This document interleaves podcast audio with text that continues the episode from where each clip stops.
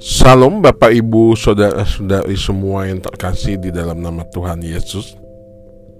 Kembali lagi kita akan belajar firman Tuhan Pada hari ini dari seri kitab Dua Tawari. Pada hari ini kita akan membahas Dua Tawari pasal yang ke-30 Dan saat ini kita akan memfokuskan pembacaan pada ayat yang ke-8 Saya akan membacakan Dua Tawari pasal yang ke-30 ayat yang ke-8. Demikianlah firman Tuhan. Sekarang janganlah tegak tengkuk seperti nenek moyangmu. Serahkanlah dirimu kepada Tuhan dan datanglah ke tempat kudus yang telah dikuduskannya untuk selama-lamanya. Serta beribadahlah kepada Tuhan Allahmu supaya murkanya yang menyala-nyala undur dari padamu. Berbahagialah setiap orang yang membaca, merenungkan, dan melakukan firman Tuhan dalam kehidupan sehari-hari.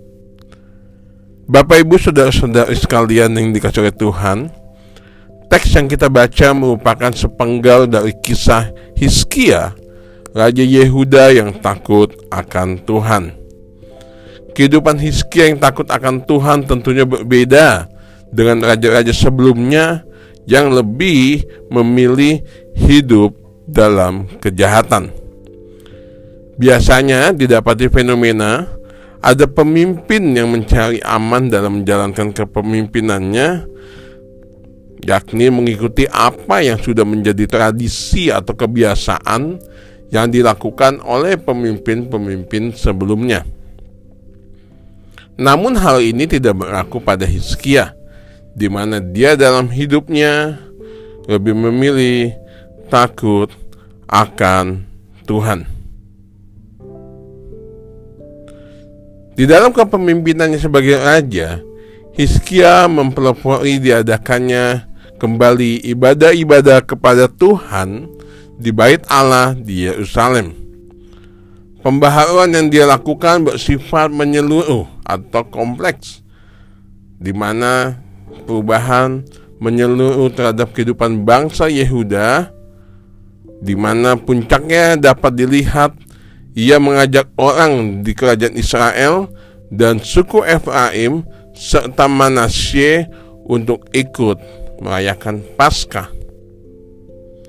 Dari upaya yang dilakukan oleh Hizkia, kita dapat melihat bahwa rasa takut akan Tuhan tidak hanya dijalankan dalam kehidupan spiritualitas pribadinya, namun ia juga memikirkan bangsanya juga melakukan hal yang sama. Gebrakan yang dilakukan oleh Hizkia memancing orang Yehuda dan Israel untuk hidup menyerahkan diri kepada Allah. Penyerahan diri yang dimaksudkan oleh Hizkia adalah hidup terus-menerus di dalam kekudusan.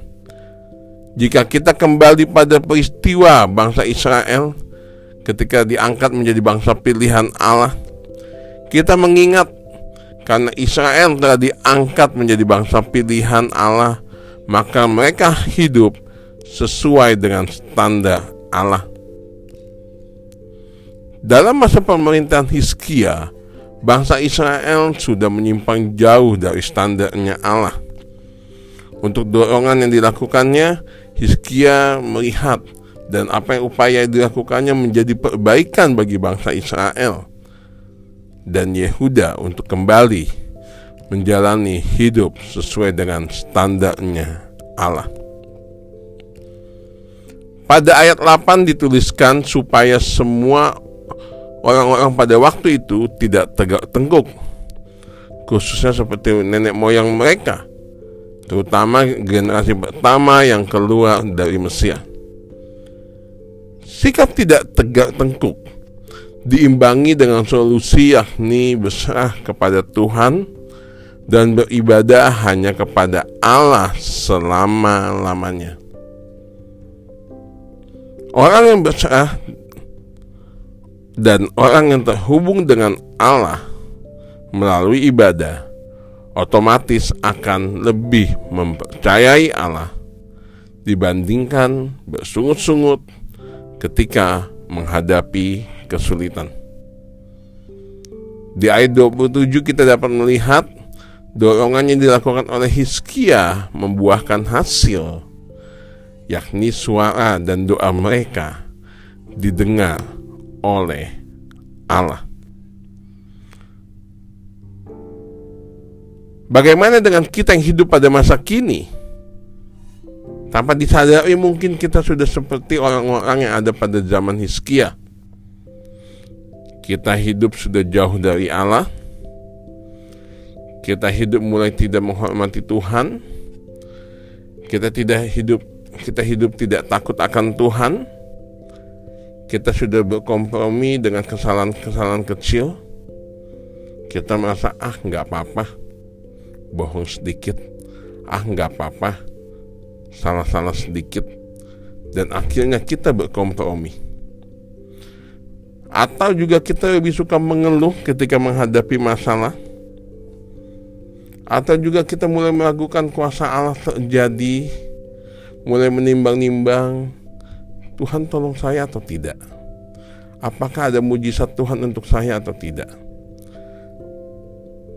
Dan masih ada beberapa contoh yang lain namun pada hari ini kita diingatkan kembali untuk berserah penuh kepada Allah dan beribadah kepadanya. Berserah di sini bukan berarti pasrah.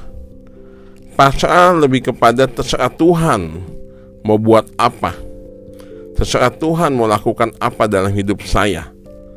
Sedangkan berserah ini adalah percaya penuh bahwa Allah mampu menolong atas situasi yang terjadi. Seperti kita percaya pada pilot yang membawa pesawat yang kita tumpangi. Kita percaya pilot itu dapat membawa pesawat dengan baik dan selamat sampai tujuan. Itu adalah kita berserah, kita percaya penuh kepada pilot tersebut. Pada bagian berikutnya yaitu beribadah. Selain berserah ada beribadah. Beribadah di sini juga bukan hanya kita datang dalam ibadah minggu, ibadah komsel dan sebagainya, tetapi beribadah di sini dapat dipahami membangun hubungan dengan Tuhan. Yaitu terus terkoneksi atau terhubung dengan Dia melalui berbagai macam cara seperti doa, puasa, membaca firman, atau juga mengikuti ibadah-ibadah yang ada. Dan banyak hal lainnya. Terhubung kepada Allah seperti layaknya handphone yang terkoneksi dengan wifi kalau handphone itu tidak ada kuota dan kalau handphone itu terkoneksi dengan wifi maka dia akan ada koneksi internet dan akhirnya bisa beraktivitas untuk melakukan berbagai macam kegiatan yang menggunakan internet demikianlah pada hari ini kita belajar tentang bagaimana kita datang kepada Tuhan, kita berserah kepada Tuhan dan juga beribadah atau terhubung kepada Tuhan. Kiranya Tuhan menolong kita untuk terus bertumbuh menjadi seperti Kristus melalui hidup berserah kepadanya dan terus terhubung dengannya. Amin.